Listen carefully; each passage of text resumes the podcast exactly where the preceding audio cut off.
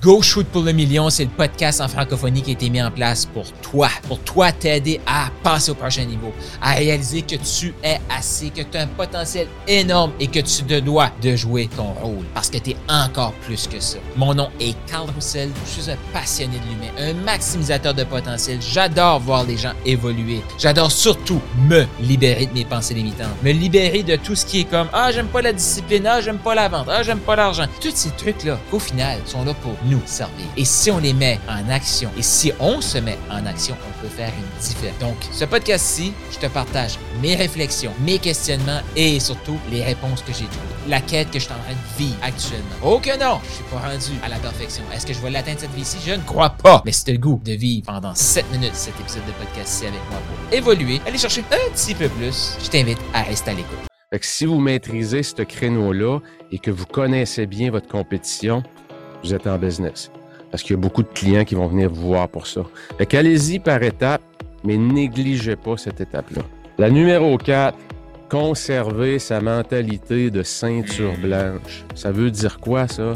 Ça veut dire que les plus grands producteurs, prenez dans le sport professionnel les McDavid, les Crosby, les Ovechkin, les McKinnon, les Lionel Messi, les Ronaldo, ces gens-là, quand ils s'entraînent, ils refont la même chose, ils pratiquent les mêmes tirs, ils reviennent à la base, ils n'ont jamais perdu la mentalité de ceinture blanche. Et dans la vente, Carl, l'ego joue un rôle important et ça peut être notre pire ennemi.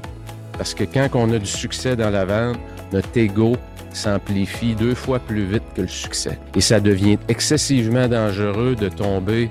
J'en ai vu beaucoup dans la boisson, dans des relations à l'extérieur, des relations établies. Ils se ramassent avec une vie qui devient complètement tordue. Pourquoi? Parce que l'ego a pris le dessus.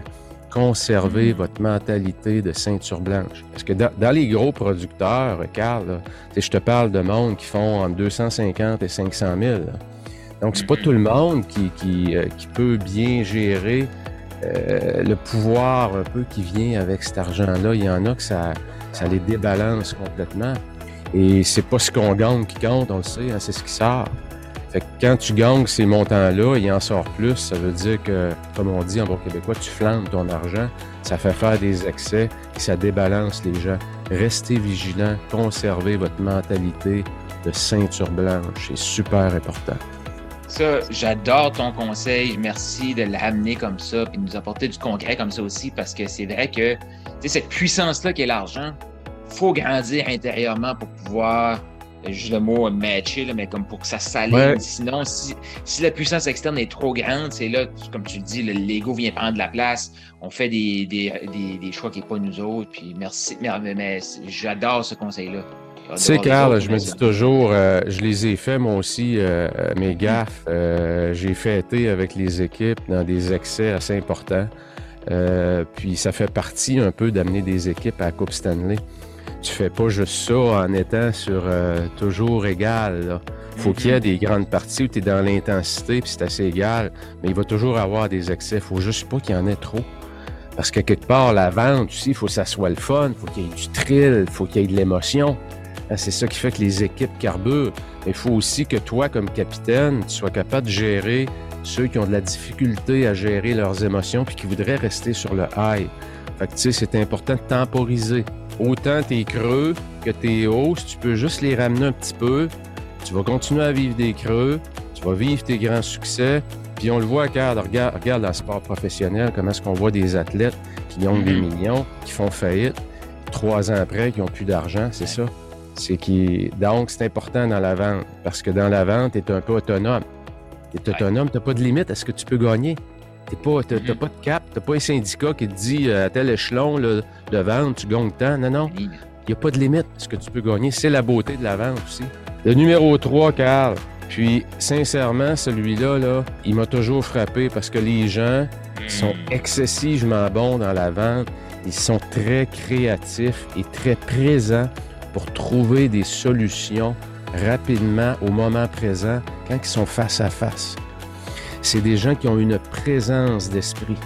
Donc, pour avoir ta présence d'esprit, il faut que tu connaisses tes moves de base, ta ceinture blanche, il faut que tu connaisses bien ton produit, puis il faut que tu saisisses rapidement tes opportunités.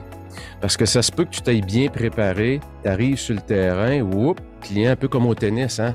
Client t'envoie une balle, whoop, tu y retournes, whoop, tu y retournes.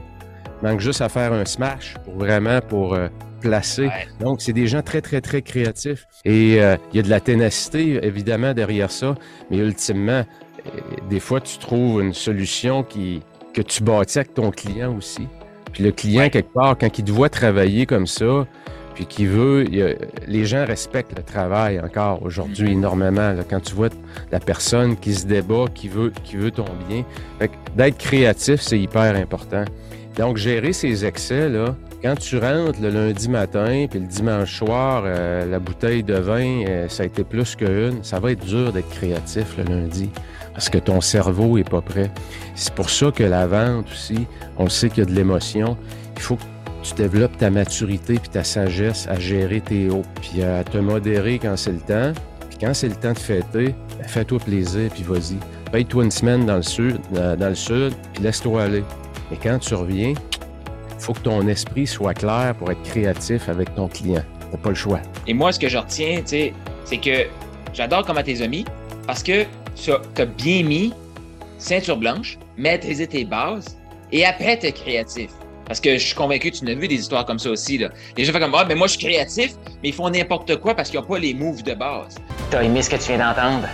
Eh bien, je t'invite à laisser une revue. Donc, laisse un cinq étoiles, un commentaire sur ta plateforme de podcast préférée. Et aussi, je t'invite à faire un quiz. Est-ce que tu as le goût de savoir quel type de maximiseur tu es? C'est quoi tes forces? Sur quoi tu devrais travailler actuellement pour passer au prochain niveau d'abondance? Est-ce que tu es un maximiseur agile? Est-ce que tu es un maximiseur inspirant? Un maximiseur émergent?